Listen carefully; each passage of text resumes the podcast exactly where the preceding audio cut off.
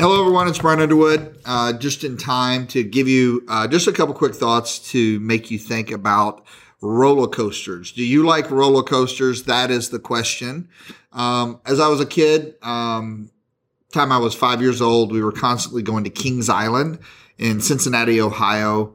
Uh, we'd ride roller coasters. I learned to love roller coasters. And, you know, I think business and sometimes uh, our path or our journey to success, uh, we have to ask ourselves, uh, how do we compare to a roller coaster?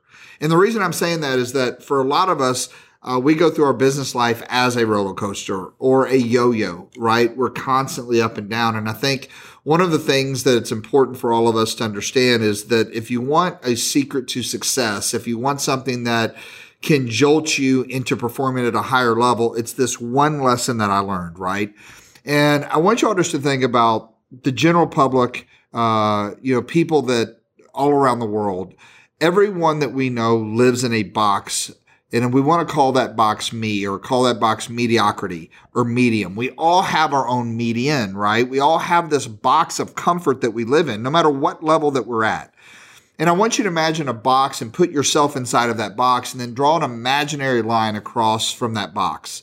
And the reason I'm saying that is because I think if you get this one illustration and you understand that most everyone in the world they will do anything to avoid what that imaginary line represents. And that imaginary line represents humiliation and embarrassment. And my point by saying that is sometimes when we get comfortable inside of our box. And if you just think about the world today, everything is made up of a box, right? We wake up in a box, we go downstairs, we eat from a box, we go get in a box, we drive to our box, and we sit down at a box, we look at a box, and then we text from our box and then we get back in our box and then we go to back to the house to you know park our box in a box and then we walk inside and we change and then we go sit on a box to watch another box. My point being is that you have to get out of this box mentality and you have to quit living your life like a roller coaster. Because when you're in this box everything's comfortable. The minute you step outside of that box is the minute you expose yourself to the rest of the world or to your peer group or the people around you. It's when you're exposed to becoming humiliated, embarrassed, because when you're in that box, you have a certain group of people that you feel comfortable with. However, this one lesson literally shifted my perspective forever. And I had someone ask me, what do the wealthiest 1% of the people in the world do? How do they live? and they live at this whole higher level. So above that box, if you go way up, there's this level that the top 1% live at. And they're the wealthiest 1% of the people in the world. However, what happens is they insulate themselves from crisis. They insulate themselves from everything. And he said, Do you know why this is? Do you know why they make the money that they make? Do you know why they control the wealth? And I said, no. He said, because they don't live their life like a roller coaster.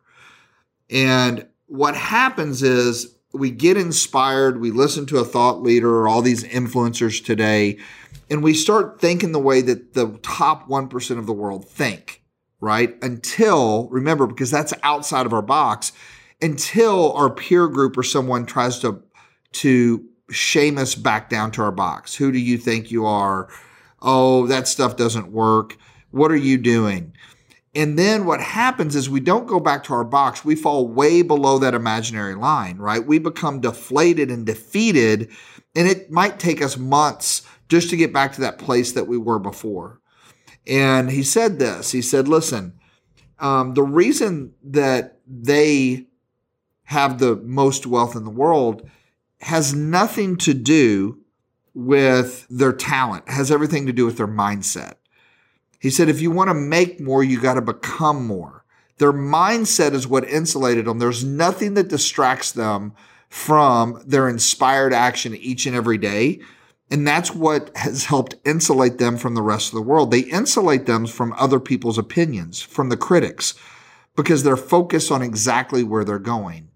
And so uh, the point of that is is when you start thinking the way that they think and operating the way that they operate, you'll start generating what they generate, right? So if you want to make more, you got to become more. You got to do more. And that'll give you the ability to experience more. And there's no way that you can do it unless you're willing to get outside of that box, right? And what's amazing is every time you get outside that box, you're going to have people try to pull you back down. And you have to have the emotional intelligence, you have to have the strength not to let that defeat you, right? However, you have to expect it coming and you have to insulate yourself, kind of like the rhino mentality with three inch thick skin, that you know where you're going, you know why you're going that direction, and you have to keep pursuing whatever it is that gives you joy with inspired action, no matter what happens in the world or what happens in your life, with the exception of having to take care of a priority with a family member. And so remember, don't live your life like a roller coaster and be an emotional high and an emotional low, an emotional high and emotional low. Emotionally, you have to be steady and have to be focused. So if you want to make more, become more. We'll talk to you guys soon.